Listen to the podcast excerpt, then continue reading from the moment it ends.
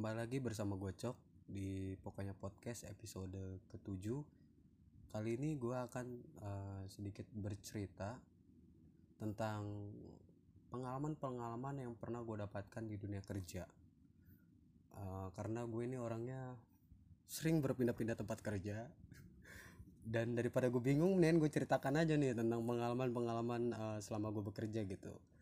Karena uh, teman-teman saya atau sobat-sobat saya eh sama Gembel lagi pada sibuk dengan dunia masing-masing ya. Jadi daripada uh, ini mandek lagi gitu kan nggak nggak update lagi. Jadi ya udahlah gue sikat aja sendiri. Hitung-hitung gue bisa nggak ya? Nggak tahu juga sih.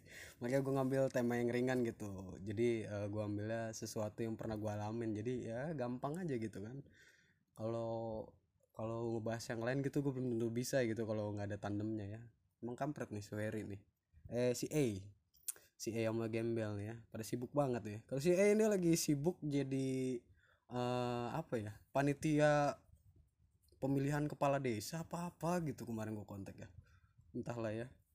Emang dia kayak mau jadi presiden ya presiden Uganda.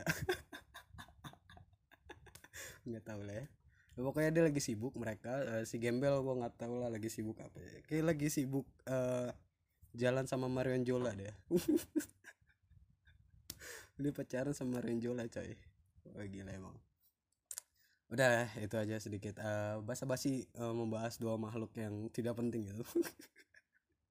Jadi langsung aja uh, ke cerita pertama gue ya gue uh, mulai lulus sekolah tuh kisaran tujuh tujuh ya. Ini jalan 8 tahun ya jalan 8 tahun lah ya. Jalan 8 tahun gue lulus SMA lulus SMA jadi office boy tapi sekarang punya office boy. Itu kayak lagu siapa ya? Kayak lagu yang ya uh, serius serius serius. Aduh bercanda mulu ya saya. Mohon maaf guys. Ya jadi selama kurang lebih 8 tahun lah ya semenjak gua kelulu, uh, lulus dari sekolah menengah kejuruan uh, gue sudah berapa kali uh, berpindah-pindah tempat kerja gitu ya. Karena gue pribadi paling lama bekerja di satu perusahaan itu paling lama tuh satu tahun gitu. Nah sisanya tuh ada yang cuma dua bulan ada yang cuma empat bulan gitu ya. Tapi nggak ada sih yang cuma sebulan doang gitu. Ya paling cepetnya empat bulan tiga bulan lah ya. Lupa gue juga. Nah jadi waktu itu gue pertama kali kerja itu di salah satu uh, pabrik garment uh, di dekat rumah gue juga gitu. Nah gue bekerja di sini tuh nggak pakai lamaran gitu karena waktu itu ijazah aja belum turun gitu. Jadi gue sudah bekerja semenjak ijazah belum turun gitu ya. Jadi waktu itu cuma modal berbekal uh, surat tanda kelulusan aja gitu. Nah, gue diajak teman gue nih cuma beda sekolah ya. Teman teman kecil lah teman kecil main uh, namanya si babe si babe waktu itu ngontek gue nih Woi cok, uh, lu mau ikut gue gak kerja di sini? Wah boleh tuh kata gue. Uh, gajinya tapi harian ya, lima puluh ribu waktu itu. Nah untuk anak yang baru lulus sekolah ya pada saat itu gaji lima puluh ribu tuh udah cukup besar gitu kan karena dulu zaman sekolah uang jajan gue SMA SMK itu cuma sepuluh ribu gitu jadi ketika ditawari uh, bekerja dibayar gaji lima puluh ribu sehari tuh wow sebuah kemewahan gitu kan. Ya udahlah gue sikat kan. Enak nih kayaknya nih. Masuklah gue waktu itu hari pertama gue bekerja sama siapa aja ya teman-teman gue nih. Jadi teman-teman main gue kecil gitu teman-teman gue main bola main becek-becek kan gitu kan. Direkrut semua nih nggak semua sih maksudnya beberapa orang direkrut gitu. Gua babe si Ajis si Pauji si Memet oh iya itu berlima tuh gue inget banget tuh. Berlima kita kerja ya kan? Berangkat lah pagi-pagi. Namanya waktu itu baru pertama kali bekerja ya kan? Kantor tuh asik kantor lagi. Pabrik tuh masuk bukanya tuh jam setengah sembilan mulai uh, mulai uh, bekerjanya gitu. Mulai aktif beroperasionalnya tuh setengah sembilan gitu kan.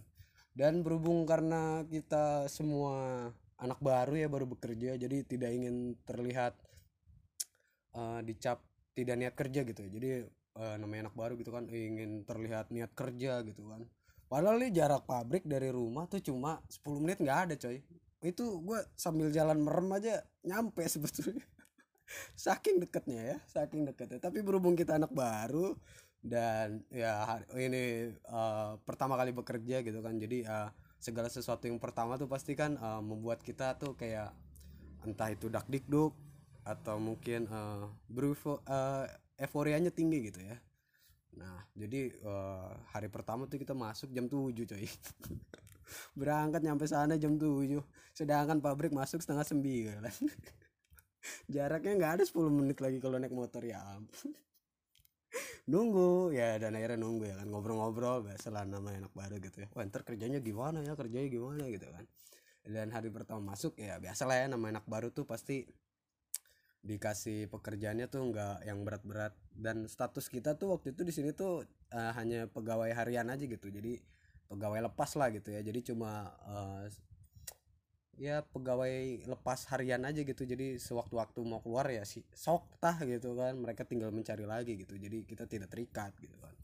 Udahlah hari pertama kerja nih hari pertama ya normal aja gitu. Waktu itu tuh uh, eh, gue di semuanya ditaruh di bagian motong bahan gitu kan. Jadi bahan lembaran gitu kan bahan-bahan katun kambet gitu kan. Namanya buat baju ini buat baju gitu. Uh, motong gitu kan. Kita cuma uh, narik benang dari ujung meja ke ujung meja yang satunya lagi itu yang kurang lebih panjang mejanya tuh mungkin kisaran 6 meter 7 meter lah ya. Saya tarik gua gue pertama ngeliat dulu nih contoh si uh, abang-abang yang udah lama kerja di situ ya mas-masnya Wait, lari kayak ini coy. Kayak penari ba eh, balet atau apa, apa ya eh pokoknya kayak penari-penari gitulah ya. Kayak penari India gitu kayak bobo selendang gitu ya. Wah bahan ditarik aja gitu. Gue kucu-kucu tah ya deh. Udah kan set. Wah, kita coba gue keren se segampang melihat si abang-abang itu ya. ternyata tidak juga ya. Susah. Oh gue tarik lari banget ternyata tidak gampang. Berat juga coy ternyata bahan itu ya. Kelihatannya emang gampang gitu. Ternyata pas dipraktekin nggak segampang itu gitu. ya udah tuh kan. Dan tidak terasa waktu sudah jam 12 siang itu jam istirahat ya. Kita istirahat nih. Tapi uh, tidak secepat itu juga maksudnya tuh kita dari jam setengah sembilan kerja sampai jam 12 ya. Namanya baru pertama kali kerja ya kan. Baru pertama kali kerja ya wah itu waktu kayaknya lama banget itu. Kayak jam setengah sembilan ke angka sepuluh aja jarum pendeknya aja kayak lama banget gitu lama udah kayak nunggu gebetan balas chat gitu. Kayak punya gebetan aja sialan iya lama banget lah gitu. Gue keren uh, apa ya dengan bekerja gitu kalau sibuk kan uh, banyak uh, banyak kesibukan gitu waktu akan tidak terasa gitu. Ternyata tidak juga ya hari pertama tuh kayaknya emang lama apalagi itu hari Senin ya. Uh, kalau katakan cerotan itu mensiasati I hate Monday ya karena emang momok bagi semua pekerja itu adalah hari Senin sih emang. Uh, peralihan dari hari libur terus ke hari kerja gitu. Itu emang terasa berat banget sih waktu terasa lama gitu kan. Dan udah tuh istirahat lah jam 12 siang gitu kan. Sebetul uh, waktu pas istirahat ada makan catering gitu kan dari pabrik disediakan nih makanan catering gitu. Jadi kondisi pabriknya ini ada dua ada pada depan dia. Dibelah sama jalan raya gitu. Jalan bukan jalan raya juga sih adalah akses jalan yang menghubungkan dari uh, kampung A ke kampung B gitulah. Kata kasarnya seperti itu. Jadi uh, jadi ada pada depan nih cuma dibelah sama jalan gitu. Jadi di tempat ya gua pabrik yang gua bekerja ini itu bagian gudang sama bagian motong bahan. Yang di seberang lagi adalah bagian produksinya tuh yang kayak uh, dari bahan ini diolah dijahit terus disablon gitu kan. Nah seperti itu. Jadi uh, makan siang tuh ada oh sorry sorry guys ya biasa ya lagi di apartemen gua. Apartemennya nih kebetulan apartemen bawah tanah jadi ada motor lewat kedengeran jelas ya. Mohon maaf nih ya karena masih sobat miskin tidak mampu beli mikrofon ya. Kita tidak seperti podcaster lainnya yang equipmentnya sudah canggih ya. Kita masih handphone aja yang penting jalan yang penting jalan ya. Nah jadi waktu itu uh, makan siang dikasih kan. Uh, makan siangnya tuh ada di pabrik yang seberangnya. Ya udah jalan lah gitu. Dan ketika datang uh, gue berlima nih ke sana gitu. Pas ngeliat makanannya standar lah ya makan nasi putih terus ada ati ampela uh, apa lagi ya lupa tuh terus ada kerupuk gitu ya. Nah berhubung uh, teman gue ada dua nih yang memutuskan untuk pulang ya gue gua babe sama si Ajis tuh lanjut gitu makan di situ aja. Si Pauji sama si Memet memutuskan pulang ya kan. Bilang ah makan di rumah lah gitu. Oh ya udah pulang lah mereka. Karena emang rumah juga deket gitu kan. Dan kalau gue udah mager aja gitu panas soalnya coy. Panas jadi ya udah gue makan di situ. Udah kelar makan ya ngobrol-ngobrol gitu kan ngobrol-ngobrol-ngobrol. Dan tidak terasa sudah jam satu yang berarti menandakan kita harus masuk kembali gitu kan. Dan ketika sudah jam satu nih teman gue dua orang kagak balik-balik nih si sama si Memet nih kan. Karena zaman zaman waktu ketika gue lulus tuh uh, sebetulnya uh, udah ada sih alat komunikasi ya handphone gitu udah ada. Mungkin dulu uh, kalau kalau berkomunikasi buat orang-orang sobat-sobat uh, yang punya duit gitu kan mereka punya BlackBerry gitu kan HP BlackBerry ya BBM-an gitu kalau sobat-sobat uh, menengah ke bawah gitu biasanya HP standar lah ya. Kalau nggak Asia ya Nokia aja udah gitu. Jadi ya SMS aja gitu. SMS sama telepon tok gitu. Nggak ada BBM-nya gitu kan. Makanya dulu sedih juga gue sih belum sempat ngalamin yang namanya punya BlackBerry Messenger tuh di di HP BlackBerry-nya langsung gitu. Pernah di Android gitu. Dan itu pun kentang. Gue make nggak lama cuma seminggu doang. Karena berat banget sebel banget ya. Uh, kalau udah notif grup tuh ya uh, apalagi grup ya grup-grup jahanam semua gue masuknya apa aja gitu ya foto-foto meme yang segala macem lah. Jadi berat gitu kan gue udah keluar aja lah udah gue uninstall gitu kan. I'm out. I'm out lah ya bahasanya. Gue uninstall lah lebih nyaman WhatsApp lah kalau gue ya. Udah kan tuh? Nah jam satu nih jam satu. Temen gue belum balik coy. Di SMS lah nih sama temen gue woi met lu nggak balik lagi Enggak gue udah nggak kerja lagi. Jadi mereka berdua kerja setengah hari coy. Wah iya, mungkin kaget ya kaget ya. Kaget karena baru lulus langsung di dapat pressure. Bukan pressure sih apa maksudnya langsung langsung digas lah gitu ya secara mental gitu kan. Karena pabrik ya tahu sendiri lah ya buru-buru pabrik tuh Eh, strong strong lah orangnya gitu kan. Gue aja kerja di pabrik juga nggak kuat kuat amat sih hitungannya udahlah tuh kan mereka tidak lanjut. Jadi gue nawarin nih teman gue yang lain gitu kan set nawarin. Dapet lah dua orang armada baru nih set datang besokannya ya udah masuk nah, dan di hari kedua gue bekerja kita dipindah nih yang tadinya dari bagian potong ke bagian gudang. Semua ditaruh di bagian gudang ya. Jadi ini si pabrik uh, pabrik gue ini adalah uh, salah satu distributor pakaian pakaian-pakaian untuk uh, uh, store-store uh, yang di mall-mall itulah yang gede-gede itu ya. Jadi uh, bajunya mereka taruh ke sana gitu. Jadi ada tuh uh, tim QC dari store-store uh, anjir apa ya bahasanya ya? Itulah store-store pakaian gitu anjir gue lupa istilahnya. Ya jadi uh, mereka punya mengutus tim QC untuk pabrik kita gitu uh, uh, ngecek lah standarisasi barangnya kayak gitu. Jadi di sana tidak mau menerima barang kalau misalkan di bajunya itu ada kayak noda kayak misalkan kayak namanya sablon ya berhubungan sama tinta ini. Karena sablonnya gue nggak nggak tahu sih waktu itu kayak rubber deh ya sablon sablon manual gitu. Tapi udah skala besar gitu. Jadi misalkan di bahan bajunya itu ada titik gitu atau bercak tinta gitu uh, itu nggak bakal diterima gitu sama mereka kalau misalkan di ah ini di luar sablon ya maksudnya di luar sablon misalkan. Ada titik nih deket kerah gitu pada uh, noda kecil aja tinta gitu. Itu ditolak sama mereka. Dan gue sempet kayak sakit hati sih maksudnya waktu itu. Jadi si uh, eh, QC utusan store store ini datang ke kantor kan ke pabrik. Jadi dia duduk dia tuh duduk di atas meja uh, di atas meja lagi nggak sopan ya dia duduk di bangku terus di atas meja lah gitu kan. Baju di atas meja dia cek gitu kan. Nah yang bikin sakit hatinya tuh gue sama yang lain sama temen-temen gue nih. Uh, waktu itu cuma berdua sih ya ganti-gantian dah. Itu gue paling males buat kalau udah disuruh ngurusin uh, ngurusin uh, si orang QC ini nih. Karena yang ada tuh dongkol aja gitu. Gue kalau waktu itu mikir nggak demi pekerjaan gitu ya demi nyai. Demi nyai lagi. Demi pekerjaan gue mungkin udah wah gue tojos lah ya gue tojos lah ya. gue tojos balik bonyok gue nya gue tojos gue nya bonyok ya karena udah abang-abang udah tua deh gue waktu itu masih chill ya masih kecil gitu. Jadi waktu itu dia duduk di bangku gitu duduk bangku eh, terus bajunya di atas meja dicekin satu-satu. Nah kalau yang reject bahasanya reject lah gitu ya. Itu dilempar ke arah gua gitu. Nah gua di bawah sama teman gua nih udah kayak apa ya kayak binatang nungguin makanan dari majikan gitu gitu kan. Buat dilempar gue lepitin gitu yang bagus. Jadi dibagi dua nih yang bagus sebelah kanan yang jelek sebelah kiri. Nah itu teman gue misalkan ngelepit yang jelek dia berarti sebelah kiri. Gue yang bagus berarti sebelah kanan gitu kan. Jadi dia ngecek nih misalkan bagus dia lempar ke gue misalkan jelek dia lempar ke teman gue gitu. Nah jadi dari situ di setelah dilempar kita lepit gitu kita susun lagi. Aduh gue gimana ya? Maksudnya gue nggak akan dongkol ketika uh, si orang QC itu memperlakukan gue layaknya manusia gitu. Mungkin waktu itu uh, dia melihat gue sebagai ya mungkin maybe binatang kali ya gitu. Gue juga nggak tahu lah entah di mana hati nuraninya.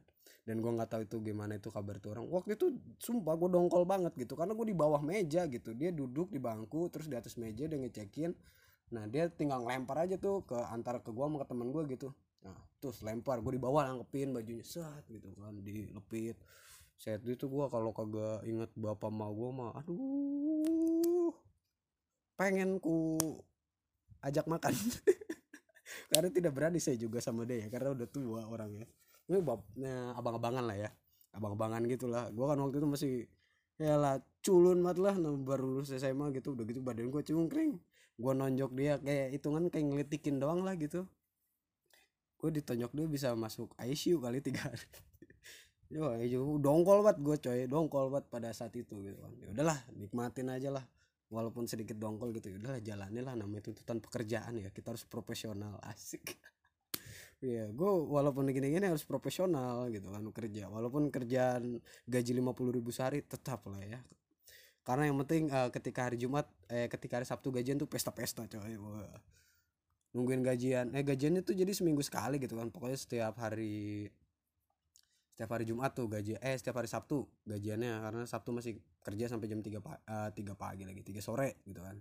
Nah ketika gajian dapat kan tuh 300 ribu. Udah 300 ribunya tuh ke Senin juga ditinggal gocap apa cepet gitu ya. 200 nya tuh habis buat Sabtu Minggu gitu. Gak sih uh, sin uh, apa ya kaget kaget kaget. Ketika zaman sekolah tuh cuma punya duit ceban gitu kan ketika lulus punya duit wah banyak nih wah beli segala macem gini bla bla bla bla gitu kan. Uh, terus oke lanjut lagi ke cerita yang di pabrik ini. Selain yang kerjaan yang seperti itu gitu eh, yang kayak tadi gue nunggu di bawah udah kayak binatang minta makanan ke majikannya gue juga pernah tuh disuruh kerjaan apa ini kerjaan paling absurd yang pernah gue kerjakan sebelumnya. Jadi waktu itu gue disuruh kan ya lo ngelembur ngelembur jadi jam 6 jam 6 sore gitu. Ini sial juga emang nih atasan gua waktu itu. Jam 6 sore kan. Wow itu udah paling sore tuh pulang kerja tuh. Baru naik motor set nyalain kontak baru pengen jalan di stop nama atasan gue ya kita sebagai bawahan ya nurut-nurut aja gitu eh kalian mau ke mana? Eh, jangan pulang dulu ya nanti ikut si mas ini ya ke daerah Legok gitu. E, nanti di sana lembur gitu. Wah ya udah dah. Hitung-hitung ya biar kita ngerasain pertama kali lembur tuh kayak gimana sih gitu kan. Ya udah taruh lagi motor tak ikutlah gue tuh naik mobil kelegok sama si supir sama temen gue nih berdua si babe nih. Inget banget gue kita kelegok nah sampai di legok. Saya tahu gak lo kerjain ngapain? Itu baju nih di rak rak rak ranjang gede lah pokoknya. Gede banget deh itu. Itu kayak buat naruh lele. Bisa lah ya seribu mah. Enggak lah gue banget. Pokoknya rak lah. Rak baju gede banget gitu coy. Ada dua. Itu gua sama teman gua tuh bagi tuh satu-satu lah gitu. Ini kerjanya sumpah ya gue juga bingung. Ada ternyata kerjaan begini ya. Jadi kerjaannya tuh ya uh, itu di rak itu tuh isinya baju semua tuh. Baju yang dari pabrik-pabrik gue juga hitungannya. Jadi si si baju ini tuh uh, misalkan di dalam bajunya tuh ada kayak benang lebih gitu kan. Nah itu kita gunting-guntingin tuh. Benang-benang lebih lah pokoknya di, di pakaian gitu. Tapi benang lebihnya tuh bukan di bagian luar ya. Kalau di bagian luar mungkin masih menurut gue ya masih wajar lah kalau digunting. Ini bagian dalam coy. Orang mana yang beli baju ngecek bagian dalamnya gitu wah ada benang lebih nih. Oh nggak jadi ya nggak jadi beli gitu. Ya tidak mungkin dong gitu kan. Nah ini karena apa ya? Gue juga bingung nih. SOP-nya aneh emang. Gue gak pernah tuh sepanjang peradaban gue belanja baju ya. Gue gue pribadi ya gue pribadi. Gue pribadi misalkan datang nih misalnya ke distro atau mungkin ke store-store pakaian gitu kan. Terus gue ngeliat kaos nih misalkan wah kaos bagus nih luar ya. Terus gue cekin bagian dalam ah, ada benang lebih nih. Ah tidak jadi ya. Tidak mungkin kan. Ya beli mah beli aja gitu kan. Toh bagian dalam tuh eh benang lebih benang satu doang tuh nggak bakal bikin lu kebeset gitu kan. Ya tidak juga kan. Itu aneh juga gitu. Jadi gue itu mau gunting-guntingin benang cuma sehelai-sehelai di dalam baju gitu. Kan mending lah kalau banyak tuh ya. Gue mendingan kayak gitulah sekalian. Kalau banyak banyak sekalian gitu. Ini mah cuma satu doang. Satu baju satu benang di dalamnya kadang ya banyak banyaknya lima lah gitu ya. Gunting-guntingin benang lebihnya. Anjir sumpah gabut banget. Itu satu keranjang itu dari gua mulai kerjain jam setengah delapan kelar-kelar tuh setengah sebelas gitu. Tiga jam gitu. Anjir. Emang kelihatannya sepele sih cuma bajunya banyak udah ya itu juga tenaga udah tinggal sisa-sisaan doang gitu kan. Jadi anjir ya udahlah akhirnya kelar juga gitu kan. Kelar sehat udah. Pulang kan pulang. Dan yang bikin apa ya bikin gondoknya lagi tuh ini coy. Gue kira lemburannya dibayar pakai uang gitu atau apa gitu. Misalnya uh, lembur misalnya kan kalau perusahaan ada yang kebijakan misalnya lembur sejam dibayar sepuluh ribu gitu per jam ya ini kagak gue lembur dari jam hitungan mulai jam 6 lah ya maksud saya. Gue lembur ngelemburnya dari jam 6 lagi tuh kan. Jam 6 sore sampai ke jam nyampe kantor tuh gue pokoknya setengah 12 inget banget gue setengah 12 dibayar pakai nasi padang. Sialan memang ya. Anjir nasi padang gue bisa. Maksudnya kalau dibayar pakai makanan nih gue nggak perlu ngelembur juga gue makan gitu di rumah kan. Anjir emang. Ya, tapi mau gimana ya kita sebagai buruh gitu ya, ya udahlah ikuti aja kebijakannya gitu kan. Tapi dongkol aja itu dan itu dua hari gue lakukan. Dua hari berturut-turut gue disuruh ngelembur ke legok cuma motongin benang bahan. Wah udah semenjak itu gue bete banget bete banget. Untung cuma dua kali gitu enggak jadi waktu itu cuma dua kali doang untungnya. Nggak nggak nggak pernah lagi gue ke sana selama kerja di situ empat bulan gitu ya. Gue jadi kerja di pabrik pertama ini cuma empat bulan gitu. Anjir kan dua hari berturut-turut gue makan nasi padang. Ya gitu pulang jam 12 sampai rumah. Masuk dari setengah ya dari rumah jam 8 lewat lah ya. Jam 12 biar pakai nasi padang doang coy. Gila nggak lu? Yang kampret deh. Udah kan tuh? Nah satu persatu teman gue pada pergi tuh. Saat saat udah nggak kuat. Waktu itu kan ada yang ada yang udah keterima kuliah gitu kan. Jadi waktu itu mereka uh, eh, gue sama teman-teman juga hitungan kerja di situ tuh cuma nunggu nunggu tes masuk kuliah aja gitu. Nunggu jadwal masuk kuliah lah gitu. Karena semuanya ngelanjutin ke ke jenjang perkuliahan gitu kan. Jadi ya udah uh, cabut satu-satu. Tinggal menyisakan gue sama si babe pokoknya. Tinggal gue sama si babe. Jadi pokoknya yang paling lama gue sama Babel lah 4 bulan gitu. Itu empat bulan udah paling lama itu. Ke, uh, uh, pengalaman kerja pertama tuh empat bulan doang gua udah dari situ eh, tapi uh, di kerja di situ tuh ada yang unik juga tuh orangnya ya orang-orang pabrik sana. Ada satu teman kerja gue nama Mas Yono dipanggil Mas John. Mas Yono dipanggil Mas John ya kan. Mas John ini orangnya unik sih menurut gue dia lebih tua daripada gue maksudnya nggak tua-tua lah mungkin perbedaan umur kayak kisaran 5-6 tahun kali ya kayaknya. Kisaran 5-6 tahun gitu. Dan si Mas Yono ini menurut gue unik orangnya kerja udah strongman banget coy. Dia sering disiksa tuh kayak sama teman-teman kantornya. Bahkan sama gue juga sama anak-anak gue siksa. Ntar lo ya ini ada suara knalpot kedengeran gak ya di sini? Oh. ya lanjut lagi. Mas Jun ini orangnya penyabar menurut gue jadi dia dikasih kerjaan apa pun nurut-nurut aja ya. Dia udah agak sedikit membangkang setelah terdoktrin sama gue dan teman-teman gue jadi terdoktrin wah mas jangan rajin-rajin lah kerja. Ya, kayak kagak gitu. Dari situ dia mulai mulai apa ya? Mulai agak-agak males-malesan kerja. Tapi setelah gue keluar gitu berapa uh, setahun kemudian gue main dia masih kerja sih di situ masih awet. Ini Mas Yono ini orangnya pendiam tapi senyum terus gitu kalau dipanggil. Mas John. Eh gitu. Senyum gitu nyengir gitu. Jadi enak gitu buat bahan-bahan kele-kelean oh, eh kele-kelean tuh apa ya bahan cengen lah gitu ya. Eh kualat juga gue ya. Gila gue anak baru sama yang lain udah ngecengin orang lama ya. Tapi Mas John tuh parah deh. Dia pernah lu ngelembur dari masuk pagi nih setengah sembilan. Kerja sampai jam lima terus suruh pulang dulu nih. Jadi dia ada mesnya gitu. Pulang ke mes uh, sampai jam 8 lah dia istirahat gitu. Nanti setengah sembilan masuk lagi kerja jam 9 tuh kerja kadang sampai jam 4 pagi sampai jam 3 kadang sampai subuh gitu. Nah itu tidur masuk lagi setengah sembilan ya kayak gitu. Uh, lagi pas bulan puasa ya jadi orderan kan lagi rame gitu kan. Permintaan pasar lagi rame nih jadi ya gitulah. Gila kata gue mah robot nih kata gue orang gitu ya. Tapi gue salut sih sama orang-orang kayak gitu ya. Gila keren loh. Maksudnya ya salutnya dalam arti bukan karena dia kok bisa betah di situ enggak. Dia tuh kayak orangnya mensyukuri apa yang diberikan sama Tuhan gitu maksudnya. Ya apa pun yang disuruh sama eh diberikan sama ya salah satunya itu ya diberikan sama Tuhan. Maksudnya yang disuruh atasan ini ini dilakuin aja gitu sama dia. Nggak pernah gue nggak pernah ngeliat dia tuh ngeluh gitu. Kerja secapek apa pun apa pun gitu gue nggak pernah ngeliat dia tuh ngeluh gitu. Maksudnya kalau gue nih sama yang lain ya kerjaan padahal iyalah. Selama di gudang nih kerjaan gue kalau nggak mainin balapan forklift mainin barcode dah itu kan barcode barcode buat baju gitu dipakai aja buat tempel-tempelan di muka gitu saking stresnya kerja. Padahal kerjaan paling ringan itu ya dibanding Mas Yono yang ngangkat-ngangkat baju kodion kerdusan gitu palet gitu kan angkat palet. Ya gue juga sih ngangkatin palet semuanya gitu tapi kan kalau gue tuh gotongan gitu kan. Kalau Mas Yono sendiri juga kuat dia gila. Palet sama kerdus-kerdus juga salut gue sama dia. Nggak nggak pernah gitu ngeluh aduh kerja gini banget ya. Enggak gue nggak pernah nggak dengerin ngomong gitu. Yang ada gue main lain gitu. Aduh kerja gini banget. Padahal kerjanya lagi mainin barcode gitu kan. Kalau nggak lagi balapan forklift. Jadi kan uh, gudangnya bentuknya kotak gitu kan. Jadi di tengah-tengah ada rak rak baju nih tinggi gitu kan. Jadi kayak ngelingkerin lah gitu kan. Ada jalur lingkernya gitu kayak sirkuit kayak sirkuit. Wah gue naik forklift sama temen gue keliling dah tuh balapan forklift ngeng anjing bukannya gawe balapan forklift ya. Kalau nggak mainin lip.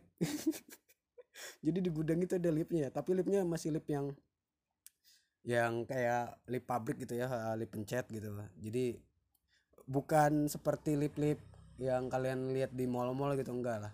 Liftnya ini kalau kita, eh, kita mesti tekan terus gitu untuk misalnya naik atau turun mesti kita tekan terus gitu. Kalau kita lepas tombolnya otomatis dia berhenti misalnya di tengah-tengah gitu. Walaupun di tengah-tengah kita kita uh, lepas uh, tombolnya dia akan berhenti gitu. Jadi lift ini akan bergerak ketika tombol itu terus dipencet gitu. Jadi liftnya tuh kayak gitu gitu. Mau kadang kalau lagi gabut gitu kan naik turunin palet aja pada palet kosong gitu kan. Temen gue di bawah ya lu jaga di bawah ya. Gue di atas gitu kepencetin. Kan tombolnya ada di atas tuh. Net naik.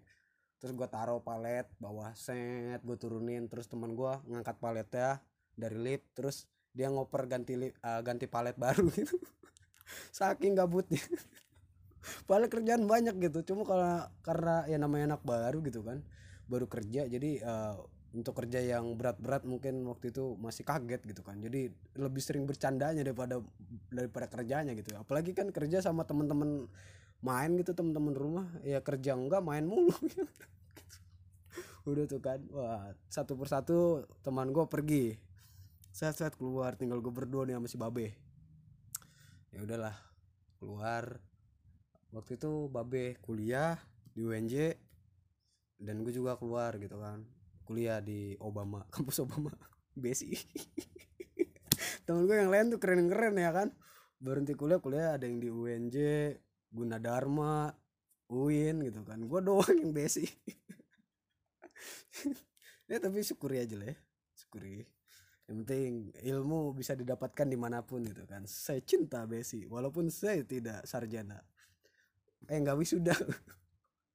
D3 aja gue kagak wisuda coy. Anjir nilai gue kacrut tuh. Cabut gue langsung kan. Eh nya banyak banget. Itu karena kerjaan ini nih karena eh, nanti gue ceritain lah ya. Karena kerjaan kerjaan ini kuliah gue terbengkalai gitu jadinya ya. Wah gila nih gue satu ngomongin satu kerjaan aja nih panjang banget ya. Udah setengah jam kurang lebih nih. Udah kan dari situ uh, berhenti berhenti gawe gue memutuskan untuk fokus kuliah itu waktu itu ditanya karena uh, mungkin si bos gue ini ngeliatnya gue sama si babe ini kali rajin gitu kan. Jadi sempat pengen dipertahanin gitu sama sama si bos. Ya udahlah jadi karyawan sini aja gitu uh, gaji nanti kita naikkan gitu walaupun gue nggak tahu tuh waktu itu gaji gajinya mau dinaikin berapa gitu. Dan karena gue mungkin udah jengah juga yang empat bulan di situ mainnya kalau nggak kardus main palet main barcode main clip ya, sama debu-debu gitu kan debu-debu gudang udah bosan gitu kan. Udahlah gue bilang ya uh, saya mau fokus kuliah bu. Uh, demi masa depan yang lebih baik. Taibat ke padahal mah ya setelah keluar dari situ ya gue tetap kerja juga gitu. Gue keluar dari situ oke okay lah gue memutuskan untuk keluar. Gue nyari kerja lagi sambil kuliah gitu karena gue ngambil kuliahnya yang kelas karyawan yang malam. Nah. jadi dari situ keluar gue nganggur tuh kurang lebih hampir lah dua bulan gitu dua bulan ngelamar sono sini dan akhirnya gue dapet di salah satu showroom mobil. Uh, mobil ini udah ya mobil yang cukup banyak kita jumpai lah di jalan itu uh, salah satu brand mobil yang cukup banyak kita eh brand lagi ya merek mobil yang banyak kita jumpai di jalanan gitu. Mobil uh, merek mobil besar juga bisa dibilang gitu kan. Dan gue bekerja tuh di di uh, showroomnya gitu showroomnya. Jadi marketing jadi sales coy. Kalau gue nggak ada uh, basic sales padahal. Cuma waktu itu nggak tahu kenapa keterima gitu ya emang rata-rata waktu itu uh, yang diterima tuh fresh graduate gitu yang masih muda-muda gitu yang baru-baru lulus sekolah diterima gitu kan. Nah jadi uh, eh, gue jadi sales gitu kan. Uh, itu dunia yang menurut gue tuh baru banget sih. Karena gimana sih cara kita jualan? Apalagi nih gue jualan bukan jualan kerupuk ya jualan mobil coy.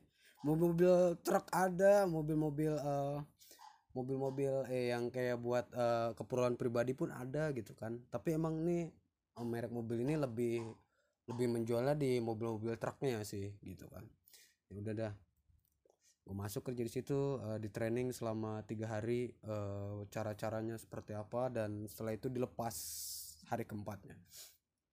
Hari keempatnya dilepas pun tidak sendiri uh, masih sama senior gitu dibimbing lah sama senior datang ke material datang ke toko-toko besi baja ringan kayak gitu kan. Oh, karena yang di yang diutamain yang jual truk gitu kan mobil-mobil uh, mobil-mobil niaga gitu. Jadi ya udahlah nyampernya tempat-tempat kayak gitu tuh material kalau enggak uh, distributor distributor minuman uh, warung-warung gede gitu kan uh, tawarin kayak gitu gitu gue pertama lihat wih enak juga nih ngeliat senior gitu kan. Apalagi kalau dia tuh jualannya lagi bagus gitu kan. Buah pada saat itu tuh punya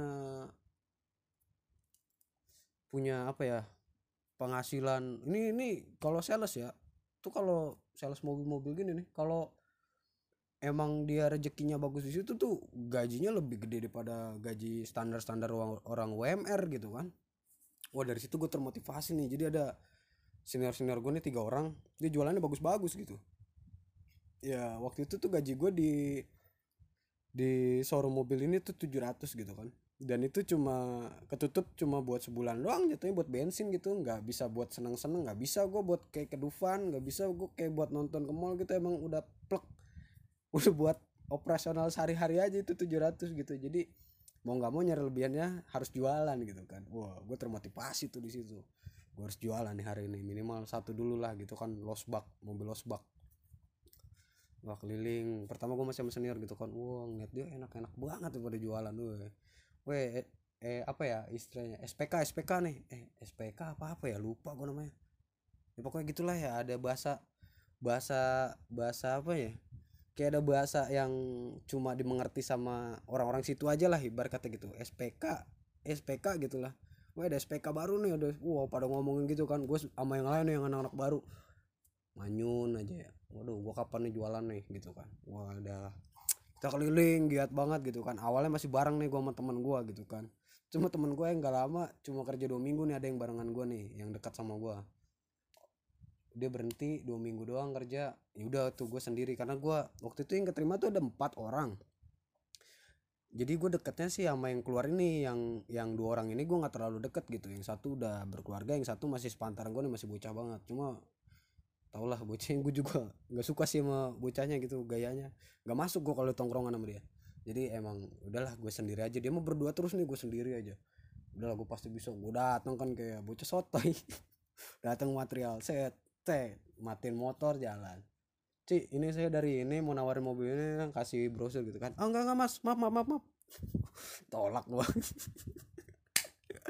wah sedih dah gue wah dari situ. Tapi gue waktu itu tidak menyerah tidak menyerah aku pasti bisa gitu kan. Wah keliling gua sampai Pulau Gadung gua jabanin waktu itu kan.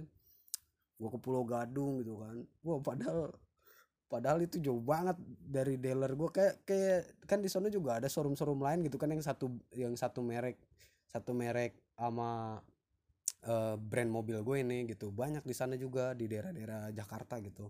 Tapi dengan PT yang berbeda gitu nah, gue sampai ke Jakarta Jakarta gitu kan uh, apa ya nganfasnya eh, bahasanya nganfas gitu. Sebulan gue jalanin wah kayaknya harus lebih giat lagi. Wah bulan kedua belum jualan gitu kan udah keliling ke mana-mana.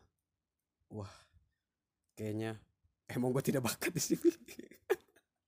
Di bulan kedua eh, di bulan ketiga gue menyadari kayaknya emang bukan passion gue di sini ya. Jadi waktu itu uh, di bulan ketiga gue coba gini doang. Pagi datang setengah sembilan ke kantor. Maksudnya setengah sembilan juga. Setengah sembilan ke kantor absen. Kadang kalau misalkan gue mau siangan dikit karena bos gue tuh datangnya jam sepuluhan gitu. Bos gue bos kantor gue ini datangnya jam sepuluhan. Jadi kalau misalnya lagi mager bangun eh berangkat jam setengah sembilan gue paling tinggal ngontek office boy di uh, kantor gue bang tolong dong absenin gitu kan. Karena absennya masih absen ceklok gitu. Jadi masih bisa diwakilkan. Lain halnya kalau fingerprint kan susah kan gitu kan bang tolong bang uh, absenin dong gitu kan. Oh, udah tuh diabsenin. Yang penting kita uh, setiap bulanan ngasih aja uang rokok gitu sama dia. Bulan ketiga tuh gue cuma gitu doang. Uh, bang absenin bang ya. Itu absennya ceklok. Gue datang ke kantor tuh jam setengah sepuluhan paling gitu. Tapi di absen tuh jam delapan. Udah kan jam sepuluh datang bos datang. Udah keluar tuh jam 10 tuh keluar kantor tuh mulai nganfas tuh nganfas. Yang lain mah gue nggak tahu udah pada nganfas apa kayak gue juga gitu yang lain pada mencar dah tuh ya jam 10 tuh udah pada mencar tuh. Gue keluar balik pulang ke rumah. Pulang ke rumah tidur lagi lanjutin sisa-sisa tenaga semalam gitu kan. Tidur lagi ntar sore jam setengah tiga atau jam 4 lah ya gue ngabarin ke kantor. Ke OB gue lagi. Bang tolong absenin ya bang ya. Uh, eh, gue lagi di Jakarta nih kayak nggak sempet nih uh, balik ke ke kantor gue langsung ke kampus gitu kan. Padahal gue tidur di rumah tidur main Twitter ya kan. Wah itu loh tahun-tahun itu tuh gue lagi gila-gilanya Twitter tuh. Udahlah akhirnya tiga bulan gue jalan itu ternyata enak juga ya mah gabut. Makan gaji buta coy cuma datang absen pulang datang absen pulang. Jadi hitungannya gue ke kantor nyetor buka pagi doang sore nggak balik ke kantor lagi gitu. Dan gak pernah ditanya juga sih sama si bos. Paling cuma ditanya gini doang oh, besokan paginya gitu kan di meeting paginya.